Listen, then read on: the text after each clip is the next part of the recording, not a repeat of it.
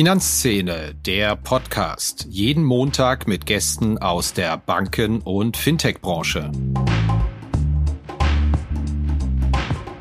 Ich glaube, wir haben erstmal ein grundsätzliches Problem. Wenn Sie gucken, wie lange im Moment Vorstände auf ihren Positionen waren im Privatkundengeschäft, dann ist es leider nicht mehr geworden, sondern eher weniger. Das heißt, einer, der sich jetzt mit der Frage oder eine auseinandersetzt, was sind eigentlich die Kunden der Zukunft für die Bank vielleicht in zehn Jahren, hat vielleicht nicht immer heute den Anreiz, das sehr, sehr konsequent zu tun.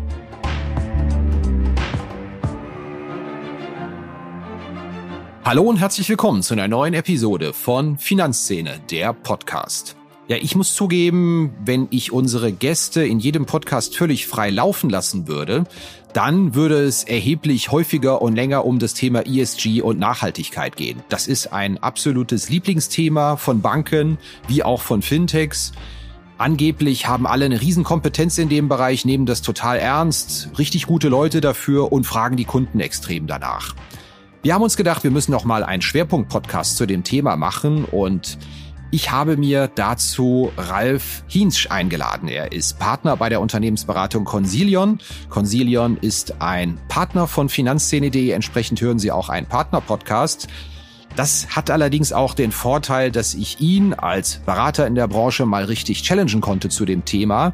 Erklärt uns mal auf, was da eigentlich in Sachen Taxonomie kommt und er legt auch in Finger in die Wunde, dass es möglicherweise einige Banken, Fintechs in der jüngeren Vergangenheit doch übertrieben haben in der Außendarstellung mit dem ganzen ESG-Nachhaltigkeitsthema. Aber sagt auch, da liegt eine Riesenchance drin. Wir arbeiten es mal auf, machen auch ein paar kleine Ausreißer in das Thema, was ist da draußen los gerade in Sachen Fundings bei Fintech und Banken, Bilanzen, was wird da die Zinswende ausrichten?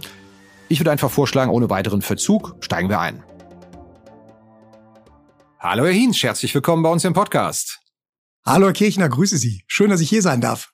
Ja, meine erste Frage, die ich Ihnen stellen muss, ist dieselbe, die ich auch unseren letzten zwei Gästen gestellt habe. Wie beurteilen Sie denn, was da draußen im Moment los ist? Gefühlt hat sich ja die Welt für Banken wie für Fintechs komplett gedreht und das innerhalb weniger Wochen. Bei Fintechs rutschen jetzt viele in richtige Funding-Probleme rein. Es gibt wirklich massive Entlassungen bis zu 40 Prozent. Bei Banken wiederum, ja, die haben auch ihre eigenen Themen, aber die haben sich eigentlich auch an der Börse relativ gut gehalten, weil doch viele darauf spekulieren, dass es jetzt nach der Zinswende in der Gewinn- und Verlustrechnung mit den Zinsüberschüssen wieder so richtig abgeht.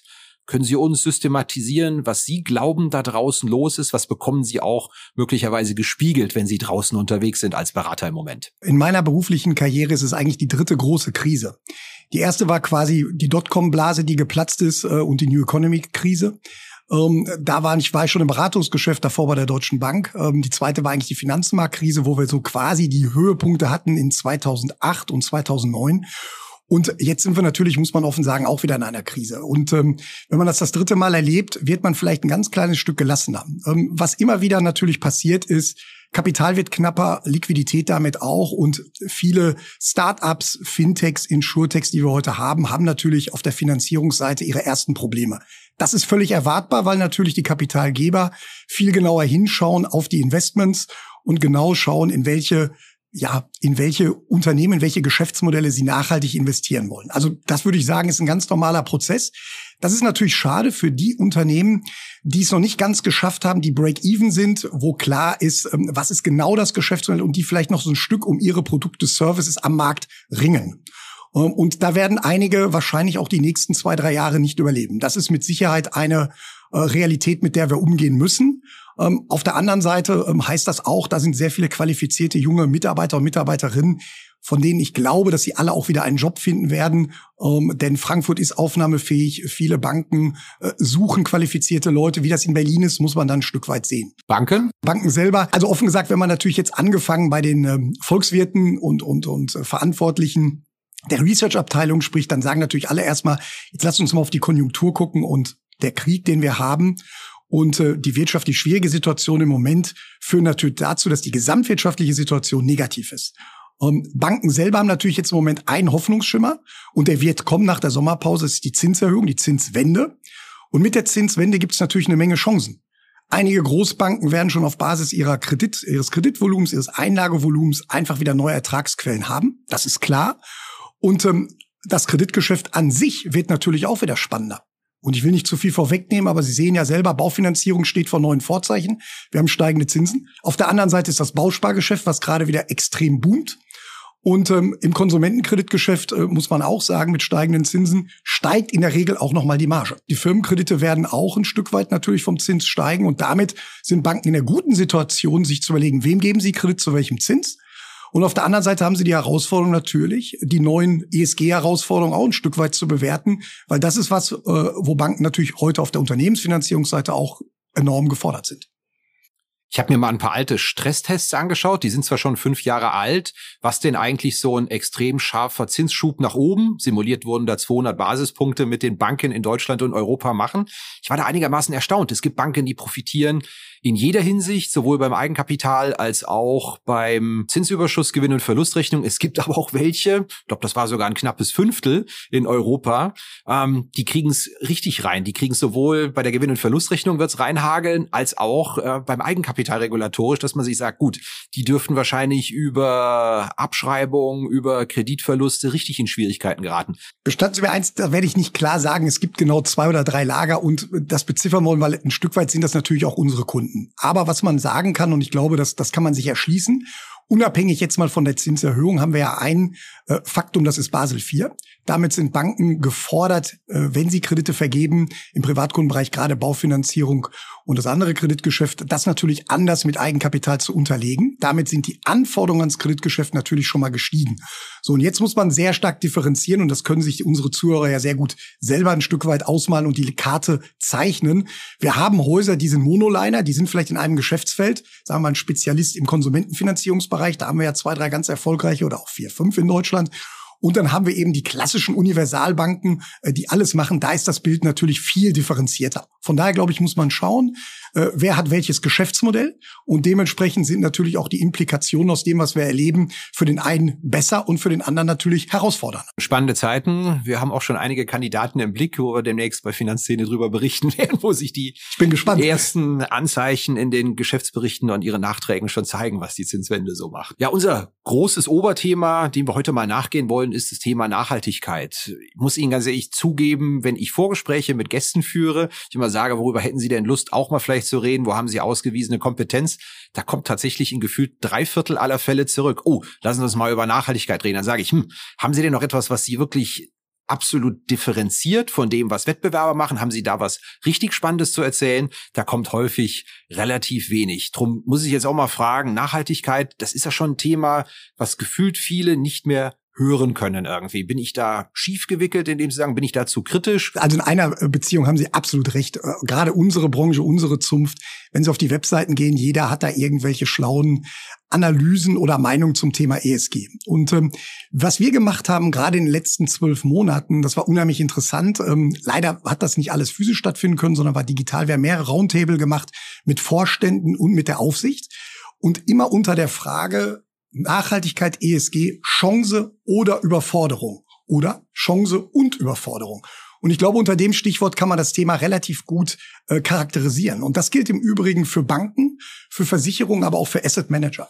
Und ähm, Sie können es eigentlich zuspitzen, äh, das Thema Überforderung an der Stelle, wo die Regulatorik noch nicht präzise genug ist oder nicht genau aufeinander abgestimmt ist. Ich bringe da jetzt nur mal ein Beispiel wenn Sie sich mit der Fondsindustrie beschäftigen und Sie hören mal beim BVI rein und Sie schauen mal, was eine SEC sagt, also Amerika beeinflusst, was sie, was die Europäer sagen erstmal und was die BaFin sagt, dann passen diese Dinge nicht unbedingt zusammen. Das ist auch klar, es sind unterschiedliche Wirtschaftsräume, ähm, aber es ist natürlich für eine Branche, die das gut machen möchte, unheimlich schwer. Und das Zweite ist die Chance. Und jetzt lassen Sie uns vielleicht über die großen Chancen mal das Thema ESG sprechen. Das ist das eine, dass wir vielleicht Kapitalströme in Zukunft anders lenken. Damit, dass Investments in Themen gehen, die uns auf diesem Planeten wirklich weiterbringen. Und ähm, da will ich einfach mal für werben. Ähm, mit dem Thema beschäftige ich persönlich mich sehr lange. Unsere Generation hat es nicht geschafft, das Thema in eine Wende zu bringen. Aber der Club of Rome hat 1972 schon gesagt, äh, Ökonomie und Ökologie müssen wir eine neue Bilanz bringen. Will sagen, ähm, Kapitalströme zu lenken. Die Finanzwirtschaft kann über den Green Deal dafür sorgen, dass wir die Energiewende hinbekommen. Die wird wichtiger sein, diese Frage zu beantworten, als jemals zuvor. Das zeigt uns dieser Krieg. Und damit sind wir schon mal in einer besonderen Rolle. Das ist eine Chance. Und im kleineren für den Privatkunden die Chance, durch die Taxonomie, die wird ja im August kommen, werden Kunden und Kundinnen die Möglichkeit haben, Beratungsprozesse und Beratungserlebnis anders wahrzunehmen. Also sprich den Beratungsprozess. Können Sie das kurz erklären? Was kommt da genau im August mit dem Thema Taxonomie? Das ist auch wieder so ein Thema, wo jeder murmelt, Taxonomie kommt irgendwie, aber was steckt genau dahinter? Taxonomie heißt eigentlich gebunden, ähm, dass sie, äh, also die Taxonomie ist verbunden worden für die Banken mit der MIFID 2, dass sie quasi jetzt ihren Beratungsprozess, ähm, ja, Sie müssen die Möglichkeit geben, Geeignetheitsprüfung, Offenlegung, Sie müssen dem Kunden die Möglichkeit geben, eine ESG-Präferenz zu geben. Und auf der Versicherungsseite ist das gekoppelt mit der IDD. Und das kann der Kunde erwarten, ab August zu erleben. Damit verbunden ist jetzt die Herausforderung für Banken, über die wir heute ja stärker reden, das in ihren Beratungsprozessen vorzuhalten. Also in diesem Flow, in dieser Applikation, die der Kunde wahrnimmt, in einer Filiale, online, wie auch immer, muss er die Möglichkeit haben können, seine Nachhaltigkeitspräferenz abzugeben. Und die Bank muss natürlich nicht nur die Präferenz aufnehmen, sondern darauf reagieren und ihm dann ein geeignetes Produkt anbieten. Ganz verkürzt, das ist das, was sich ab August ändern wird. Und Sie können sich vorstellen, Kirchner, Sie sind auch lange dabei und Kenner der Szene. Da wird sich das Feld sehr, sehr stark spreizen. Da werden wir Unternehmen haben, die das sehr, sehr gut machen, die dem Kunden die Möglichkeit geben, ähm, da wirklich Einfluss zu nehmen und damit vielleicht auch zu spielen. Und andere, die das vielleicht eher wieder papierhaft machen. Es hält sich mein Mitleid mit Banken allerdings in Grenzen, das integrieren zu müssen, weil gefühlt spielen Banken das ganze Thema ESG, Nachhaltigkeit, seit vielen, vielen Jahren schon sehr aggressiv. Und mein Grundverdacht ist immer, naja, ist eigentlich ein Thema, mit dem man auch wunderbar Marge und Vertrieb machen kann. Also gefühlt war ja ESG auch über die Jahre sehr, sehr stark ein Vertriebsthema, dass man sagt, man hat eine neue Geschichte dem Kunden zu erzählen oder man kann ihm noch ein wohlig warmes Gefühl geben, wenn er einen vorkauft, der in Wahrheit extrem eng am MSCI World ist, vielleicht sogar ein bisschen teurer ist letztendlich, aber man hat eine Geschichte zu erzählen in dem Zusammenhang. Kann ich nur unterschreiben. Also das würde ich gar nicht groß kommentieren. Wir haben viel gesehen in den letzten Jahren voll bei Ihnen. Da sind Nachhaltigkeitsfonds aufgelegt worden, wo, äh, wo man sich fragt, was ist jetzt da tatsächlich an Neuem drin? Wo ist der Impact, um das sozusagen, es geht ja darum, inwieweit man den Impact auch messen kann. Und ich bleib dabei, wir sind jetzt in so einer Diskussion um Artikel 8 Fonds, Artikel 8 Plus und 9 Fonds. Ähm, und wenn Sie jetzt vorstellen, dass alleine in Frankreich, die mit Artikel 8 umgehen, 50 Prozent aller Fonds danach nachhaltig sind, dann macht natürlich so eine Klassifizierung relativ wenig Sinn. Ich glaube, bei dieser Vorklassifizierung müssen wir einen kleinen Schritt zurück machen, falls die Hörerinnen und Hörer das noch nicht mitbekommen haben. Es geht ja darum, dass die Vorgesellschaften verpflichtet sind, ihre Produkte nach nachhaltigen Kriterien in den Prospekten aufzuführen. Und das kann ich anhand drei verschiedener Kategorien machen. Können Sie die kurz erklären? Ja, also ich habe im Prinzip, also die Kategorisierung heute ist, es gibt drei Kategorien von Fonds, die, so wird sich der Markt teilen. Es gibt die Artikel 6 Fonds, da würde ich mal sagen, das sind Fonds, die es bisher auch immer gab. Wir haben die Achterfonds, die man nochmal qualifiziert, wo man Nachhaltigkeitsmerkmale und Kriterien erfüllt hat. Und neun, da sagt man also tiefgrün und damit, da könnte man dem Kunden, glaube ich, schon sagen, ein Fonds, der wirklich einem großen Nachhaltigkeitsziel folgt. Aber wie gesagt, man muss das genau nochmal abschichten und man muss sich von dem Bankberater, von der Bankberaterin ein Stück bitte auch das Produkt erklären lassen und was sind jetzt tatsächlich die Nachhaltigkeitsbestrebungen der Fondsgesellschaft der Bank in diesem Produkt. Das heißt, wenn ich ab Spätsommer in meine Bank marschiere, egal ob Privatbank, Sparkasse, Genossenschaftsbank und sage, hier, ich möchte mal einen Sparplan machen, 100 Euro im Monat weglegen, dann ist die Wahrscheinlichkeit groß, dass mir im Beratungsprozess, was ich denn damit mache, irgendwie mal die Frage begegnet, wie ESG-mäßig darf es denn sein? Wir haben ja verschiedene Möglichkeiten und suchen sich doch bitte mal aus, wo Sie sich selbst sehen und was Sie gerne machen würden. Das genau. wird der Beratungsalltag sozusagen. Genau, Herr Kirchner. Der Plan ist eigentlich, dass äh, der Berater und die Beraterin den Kunden fragt, ähm, was ist Ihre Nachhaltigkeitspräferenz für eine Anlage? Ich frage nochmal nach. Das ist aber doch eigentlich eine nette Geschichte, weil ich vermuten würde, dass es auch zur Margenstabilisierung im Duo zwischen Asset Manager und Banken benutzt wird. Das war zumindest mein Eindruck über die vergangenen Jahre. ESG kann dem ja für vielen drohenden Margenverfall, insbesondere im Asset Management, ein Stück weit entgegenwirken. Also erstmal kann ich sagen, aus den Projekten, die wir sehen und aus den Beschreibungen, die wir sehen, es kostet schon erstmal Geld. Und Sie müssen eins sehen, ich habe jetzt mal die Perspektive auch der Fondsindustrie und der Banken. Es ist schon eine große Herausforderung, wenn Sie es gut machen wollen, weil Sie natürlich dann eigene Modelle machen zur Bewertung der Produkte. Und dafür brauchen Sie natürlich Daten. Und äh, das ist ein äh, Thema, was Sie wahrscheinlich auch an vielen Stellen gehört haben. Es gibt im Moment ein Defizit, überhaupt die richtigen Daten zusammenzubekommen. Und Sie müssen sich vorstellen, dass es teilweise auch ähm, ja, BaFin-Vorstellungen gibt zu bestimmten Themen, die dann im Erlass da sind, aber nicht äh, umgesetzt sind konkret. Und damit will sagen, gibt es natürlich auch eine regulatorische Grauzone. Das zusammengefasst führt dazu, dass wir auf Banken- und Asset-Manager-Seite schon hohe Kosten erstmal haben. Ungeachtet dessen haben Sie natürlich recht, wird es auch den einen oder anderen Anbieter geben, der wieder in seinen Produkten durchaus Margen versteckt. Aber jetzt bin ich da auch mal ähm, transparent. Eine MIFID 2 hilft ja. Eigentlich ist ja jeder gezwungen, seine Kosten offen zu legen. Und wenn der Kunde nachfragt, wird er auch erfahren können, äh, was für Gebühren dort versteckt sind, auch in dem scheinbar sehr nachhaltigen Fonds.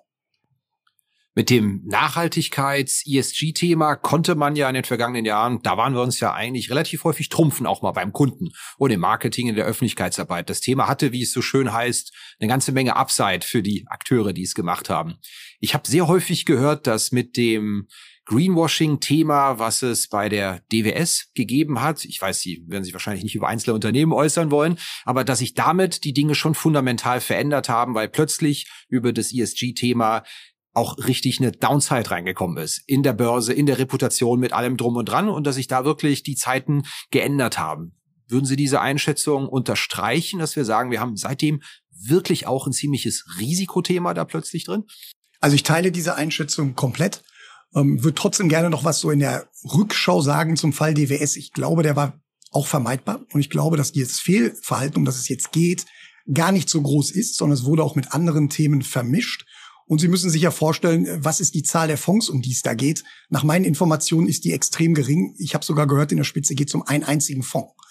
Und ähm, aber Sie haben vollkommen recht, wenn man natürlich kommunikativ und über Marketing den Kopf sehr stark rausstreckt und sich mit dem Thema positioniert, dann muss ich mich wie bei anderen Themen auch daran messen lassen. Und ähm, das ist natürlich gerade auf der einen Seite eine Chance und ähm, auch spannend für Unternehmen, das zu tun. Und auf der anderen Seite ist natürlich auch ein Risiko. Und wenn Sie jetzt sehen, und das unterstreicht nochmal Ihre Einschätzung, wenn Sie letzten zwölf Monate nehmen, ähm, da waren jetzt nicht mehr so viele Fondsgesellschaften, die sich mit ihren Vorständen nach vorne getraut haben und gesagt haben, wie viele Fonds erfüllen welche Kriterien und wie wird sich das weiterentwickeln, sondern da habe ich jetzt erlebt, gerade parallel zu dem Fall, den Sie angesprochen haben, dass man eher defensiv war, was schade ist. Davor allerdings haben viele natürlich ordentlich Geräusch gemacht, also mehrere Fondsgesellschaften, da sind mehrere Vorstände parallel aufgetreten, um sich zu ESG zu äh, positionieren während vor der Tür dann doch der übliche S-Klasse Dienstwagen lauert, wie ich schon häufiger als Journalist beobachtet habe, ja. Das ist mit Sicherheit der Fall, aber ich kann auch wieder, ich bin ja ein sehr positiver Mensch, auch äh, sehe die sehe die Szene immer gar nicht so negativ. Wir kennen noch viele Unternehmen, Versicherer, Banken, die ehrlich gesagt unheimlich stark umstellen und wenn Sie sich angucken, äh, von den Gebäuden her einen klaren Blick darauf haben, was ist nachhaltig, äh, was auch den Fuhrpark angeht. Also ich kenne genug, die wirklich umstellen auf E-Autos und da ist schon einiges in Bewegung. Mein Vorurteil wäre trotzdem, viele Finanzinstitute haben sich da nach außen sehr stark positioniert in Sachen Nachhaltigkeit, aber so innen drin, interne Prozesse, echtes Umdenken, neues Denken findet noch nicht statt, weil das Thema sehr häufig von Marketing und Vertrieb forciert worden ist. Ja, das ist natürlich ein Punkt, da könnten wir jetzt auch wieder sagen, was ist unsere Stärke in dem Thema? Das ist genau das, was wir immer wieder propagieren. ESG muss eine Gesamtstrategie sein und es muss vor allen Dingen ein Maßanzug sein für jedes Unternehmen, individuell. Und damit lege ich natürlich fest, was heißt es für mich in der Kapitalanlage, was heißt es für mich in den Prozessen, was heißt es für mich, wenn ich finanziere und was heißt es natürlich, und jetzt immer beim Thema G, was heißt es für die Unternehmensführung? Das sind die Themen, die Sie ansprechen. Wie gehe ich damit um in eigenen Prozessen? Wie gehe ich mit meinem eigenen CO2-Footprint als Organisation um? Wie binde ich da Vorstände mit ein? Äh, das ist ein ganz, ganz wichtiges Thema. Und wir sollten nicht vergessen das Thema Social. Ähm, das S sollten wir jetzt auch nicht ähm, unterrepräsentieren. Es gibt gerade in Unternehmen, die es ernst meinen, sehr viel mehr soziale Projekte. Ähm, Ukraine ist da mit Sicherheit eine Möglichkeit, aber auch andere Themen. Und äh, ich kann nur sagen, wir sehen und beobachten einige Unternehmen, die das Thema wirklich gesamtheitlich angehen, eine Strategie haben und dann über alle Dimensionen ESG das Thema auch nach vorne bringen. Gibt es denn da überhaupt mal eine Chance, dass wir mal eine Art gemeinsames Vertragswerk, regulatorisches Werk haben, was das ESG-Thema angeht? Weil auch da der Klassiker ist, der eine empfindet schon einen Firmensitz auf den British Virgin Islands als ein Problem, der nächste Waffenhersteller, der nächste den CO2-Ausstoß, also da ist ja die, die Ausprägung auch was Governance-Themen angeht, völlig unterschiedlich zum Teil der Akteure? Oder wird das immer eine Art Flickwerk sein? Wird es da immer konkurrierende regulatorische Ansätze und konkurrierende Konzepte geben und der Anleger muss sich einfach oder der Bankkunde damit abfinden, dass es jeder anders sieht und er muss da selbst seine Arbeit reinstecken? Ich glaube, es wird beides sein. Also der regulatorische Rahmen ist ja konkreter geworden und Taxonomie ist offen gesprochen auch ein wichtiger Schritt. Also gerade auch aus Sicht des Anlegers, der Anlegerin ist Taxonomie ein wichtiger Schritt und dass man diese Nachhaltigkeitspräferenz äh, formulieren kann, ein wirklich erster guter Step. Das heißt, Auf der regulatorischen Seite wird es konkreter, aber das haben Sie richtig beschrieben und ich habe es glaube ich am Anfang auch gesagt. Ähm, wir haben immer wieder einen regulatorischen Rahmen ähm, in Amerika mehr Europa und dann Deutschland. Und da stellt man fest, dass die eben durchaus nicht ganz zusammenpassen. Ich erwarte aber in den nächsten 12 bis 24 Monaten stärkere Regelungen. Und wir werden ja auch den Druck bekommen, wenn Kunden und Kundinnen jetzt erleben, dass sie Einfluss darauf nehmen können, werden sie mit Sicherheit ja auch äh, Feedback zurückgeben, was sie erwarten. Ich denke, es wird eine andere Transparenz zu dem Thema kommen. Die Presse wird mit Sicherheit auch darüber berichten, ähm, wie wird äh, Beratung wahrgenommen nach der Veränderung der Taxonomie äh, in den Beratungsprozessen und andere Themen sind ja ähnlich in Dynamik droht dem Thema möglicherweise von der Bildfläche zu verschwinden oder in der Aufmerksamkeit doch deutlich nach hinten zu rücken, weil wir einfach jetzt die nächsten ein, zwei Jahre mit Inflation, mit Krieg, mit einer mittlerweile schon als extrem wahrscheinlich geltenden Rezession einfach, dass sich niemand mehr damit beschäftigt, weil er sagt, gut, Nachhaltigkeit war so ein Thema, das kochte richtig hoch, als es sehr vielen sehr, sehr gut ging. Aber jetzt geht es erstmal darum, wie man die Wirtschaft und die Inflation in den Griff kriegt und erst dann beschäftigen wir uns vielleicht in der Ableitung wieder damit, ob mein MSCI World Portfolio, äh, das ich mir zusammenbaue, das vielleicht 30 Prozent unter Wasser ist, vielleicht auch mal wieder etwas grüner sein könnte. Das ist ja häufig so bei solchen Themen, dass sie gerne mal verschwinden, wenn es gefühlt sehr viel Drängenderes gibt. Vollkommen richtig. Und ähm, am Ende des Tages gibt es auch diese zwei, diese zwei Positionen, die sie auch in der Wirtschaft, und das gilt ja nicht nur für die Finanzindustrie, sondern auch bei den Corporates sehen. Äh, die eine Fraktion, die sagt, diese Themen sind überlagernder, drängender und da müssen wir Lösungen finden. Meine persönliche Überzeugung ist, und das muss ich fairerweise sagen, finde ich häufig auch bei Executives in der Finanzindustrie, die sagen, die Themen gehören zusammen. Also gerade an dem Thema der Energiewende und der Finanzierung dessen. Und wenn wir Nachhaltigkeit sagen, das, da haben wir einen großen Impact, den wir auch haben. Wenn wir sehen, viele Projekte werden ja durch Fondsgesellschaften, ähm, durch Versicherer finanziert dann können wir doch diese Themen, die uns gerade drängen, gemeinsam lösen. In dem Moment, wo wir die Energiewende hinbekommen und uns unabhängiger machen von Öl und von Gas, ähm, sind wir natürlich hier auch in Deutschland wieder ein Stück autarker und können ein paar wirtschaftliche Entscheidungen mehr treffen. Wenn Sie heute an die Corporates denken, die heute äh, sehr stark auf Energie angewiesen sind und die ja von Banken finanziert werden, dann haben die ja heute das Problem, dass sie im Moment parallel zu ihrer Unternehmensstrategie eigentlich eine Energiestrategie machen müssen. Und ähm, in dem Kontext haben auch die ein großes Interesse dran, ähm, dass die Finanzindustrie eine wichtige Rolle spielt, dass wir dieses Thema nach vorne bringen. Jetzt muss ich zugeben, wenn ich gelegentlich auch mit Experten aus der Branche, aus dem Bankwesen über das Thema ESG Nachhaltigkeit rede, dann höre ich sehr häufig, naja, gerade die jüngere Generation, unter 30, unter 35, die ist extrem drauf fixiert, was da so in Sachen Nachhaltigkeit und ESG geht. Aber dann geben sie auch zu, das sind halt einfach Leute, mit denen man noch nicht so gute Geschäfte machen kann, weil einfach die Vermögensunterschiede zu den Best-Agern gigantisch sind. Also ist es auch relativ gefährlich, sich darauf zu konzentrieren, weil die Leute, die noch nicht so einen großen Vertrag mit diesen Themen haben, mit denen machen wir das ganz große Geschäft. Kommt da ein strategischer Generationenkonflikt in der Bank auf, wo man sich positioniert und wo man die Leute vielleicht am ehesten abholt? Also ich glaube, die Planung für die nächsten 15 bis 20 Jahre wird ja üblicherweise in Banken nicht so groß geschrieben, sondern es geht meistens um die Erträge der nächsten ein bis drei Jahre längstens. Also vollkommen richtig, Herr Kirchner. Das ist äh, ist Teil von vielen strategischen Planspielen. Ich glaube, wir haben erstmal ein grundsätzliches Problem. Wenn Sie gucken, wie lange im Moment Vorstände auf ihren Positionen waren im Privatkundengeschäft, dann ist es leider nicht mehr geworden, sondern eher weniger. Das heißt, einer, der sich jetzt mit der Frage oder eine auseinandersetzt, was sind eigentlich die Kunden der Zukunft für die Bank vielleicht in zehn Jahren, hat vielleicht nicht immer heute den Anreiz, das sehr, sehr konsequent zu tun. Aber unabhängig davon sehen wir eins, und das haben Sie ganz gut charakterisiert, ähm, die Kunden, die etwas jünger sind, haben in der Regel natürlich noch nicht die Vermögensverhältnisse. Es gibt Ausnahmen, das ist natürlich eine hochinteressante Zielgruppe. Das sind die Kinder meistens von Unternehmer und Unternehmerinnen. Die werden heute teilweise schon betreut, aber auch noch nicht ganzheitlich. Übrigens ein sehr schönes Wachstumsfeld im Private Banking und Wealth Management, wo wir auch schöne äh, Projekte zu machen. Aber grundsätzlich die nachwachsende Generation wird ja jetzt bezogen auch auf Taxonomie die Möglichkeit haben, auch wenn sie etwas weniger anzulegen haben, zu sagen, ich möchte meine Nachhaltigkeitspräferenz senden. Und in dem Moment werden sich natürlich auch noch mehr beschäftigen mit dem Produkt und mit dem, was da passiert. Und de, meiner Meinung nach sind gerade die Filialbanken gut beraten, sich sehr mit dieser Zielgruppe zu beschäftigen. Also wir haben die ersten Next Generation Projekte und das ist hochspannend. Es fängt meistens oft ja mit dem Payment-Verhalten an, weil viele natürlich im Internet äh, Dinge kaufen, aber auch im Anlagebereich, im Vorsorgebereich. Da haben wir ganz andere Präferenzen als die angestammte Kundschaft. Und vielleicht noch einen letzten Exkurs. Nämlich, welche Präferenzen haben die denn ganz andere? Was die digitale Versorgung digitale angeht? Digitale Versorgung ist an eins. Sie wollen Beratung, sie wollen aber digitale Versorgung, die muss exzellent sein und sie muss aufeinander abgestimmt sein. Sie wollen Sie wollen eins nicht erfahren, dass Sie einen Impuls an eine Bank oder einen Versicherer gegeben haben und damit wird nicht umgegangen. Also das, was wir immer so schön theoretisch unter Omnichannel diskutieren, dass, dass die Daten verfügbar sind, dass es verzahnt ist, das wollen Sie auch erleben. Sie wollen dann auch Beratung. Und da haben natürlich viele Banken und Versicherer immer noch ein Problem, das zu liefern. Und äh, dementsprechend ist das eine schöne Herausforderung.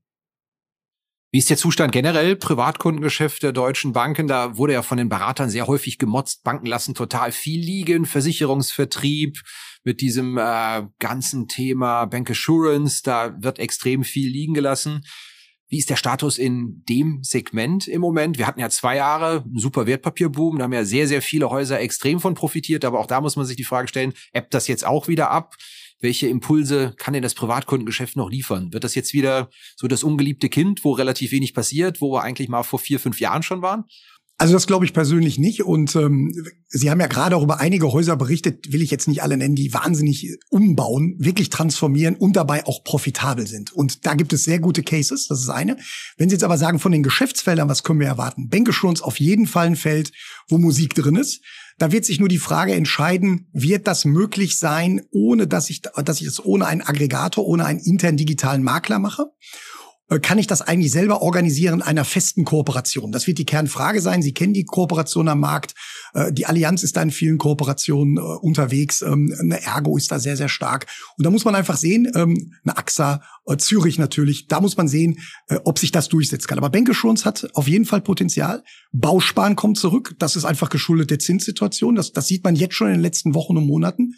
Baufinanzierung ist weiter spannend. Das ist eine Wahnsinnsgeschichte mit dem Bausparen. Ist das kundengetrieben oder Vertriebs? Getrieben? Kommen da Leute wirklich wieder rein und sagen, hier, ich möchte mal wieder Bau sparen, weil ich mir die Zinsen sichern will? Oder ist das wieder die Geschichte, dass die, die Banken erkannt haben und die Bausparkassen, hey, da können wir jetzt eine Geschichte erzählen. Hier, sicher dir doch mal die Zinsen, die Zinswende kommt, so ungefähr, ja. Also, wenn Sie ein paar sehen, äh, die Marktführer da sehen, äh, nehmen Sie beispielsweise mal ein Wüstenrot, die gehen sehr stark, sehr gut gemacht, das Thema Zinswende an. Und ähm, das ist ja ein ganz einfaches psychologisches Thema.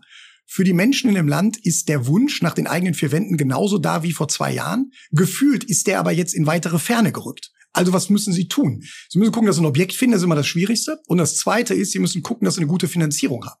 Und wenn Sie jetzt, das verstehen ja die Kunden, nicht mehr eine Zeit haben, wo die Zinsen am Boden sind bei 0 oder 0,5 oder 0,7, sondern die steigen, dann versuche ich mir in der Zeit natürlich Zinsen zu sichern. Und dafür ist eine Bausch ein Bausparprodukt natürlich ein ideales Instrument. Also ich habe bei Spiegel Online mal eine Kolumne geschrieben, in der ich das Bausparen, das die die Wehrcreme der Geldanlage genannt habe, so nach dem Motto, fühlt sich eigentlich ganz gut an, nutzt aber auch nicht so richtig was irgendwie. Ja.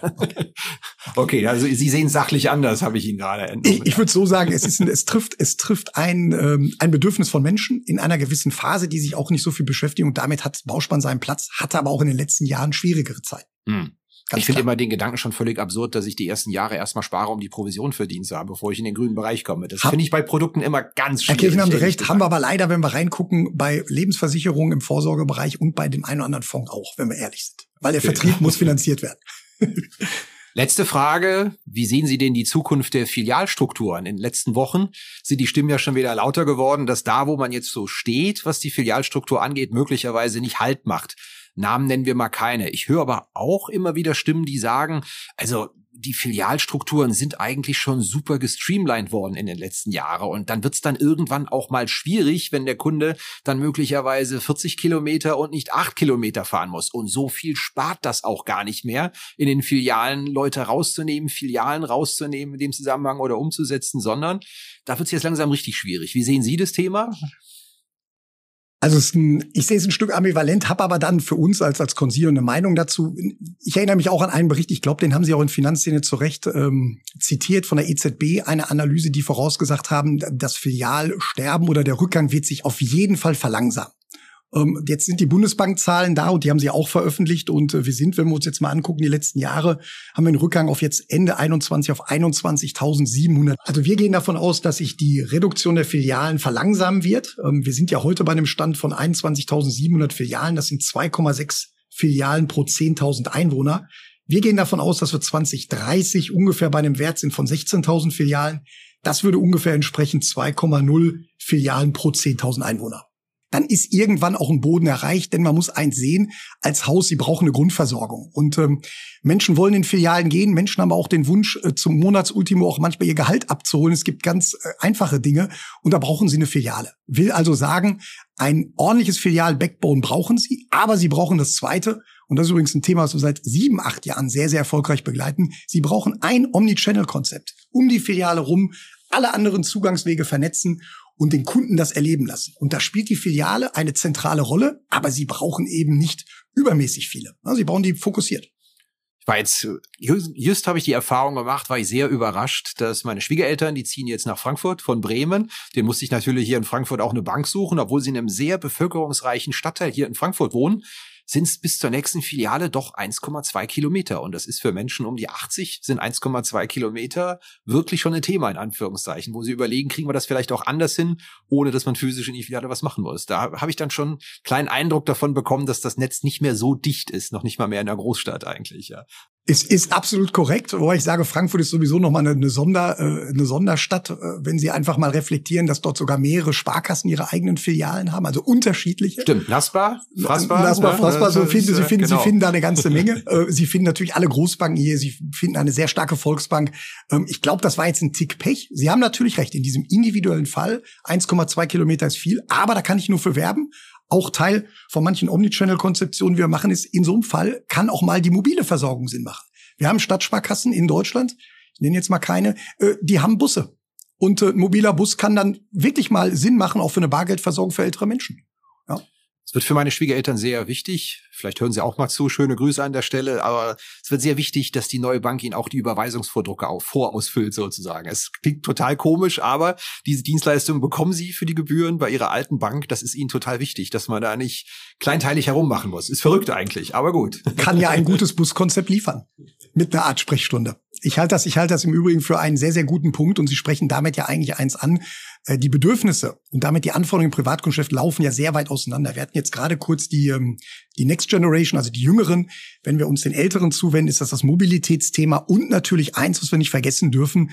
Äh, das ist gerade die Zielgruppe, die am meisten Nachholbedarf hat beim Thema Digitalisierung und es auch tut. Also es ist nicht so, dass man sagt, die Menschen sind noch nicht digital, aber wenn Sie sehen, wie viele Menschen über 70 ähm, Reisen selber online, komplett online buchen, Bankgeschäfte machen, mit Alexa arbeiten, das nimmt dramatisch zu und damit natürlich auch die Anforderung an das Banking der Zukunft. Da tickt die Demografie für die digitale Lösung, auch wenn es ein bisschen sarkastisch klingt. Natürlich. Ist so, ist so, denn wir sind weiter in einem Land, äh, was sehr, sehr alt ist.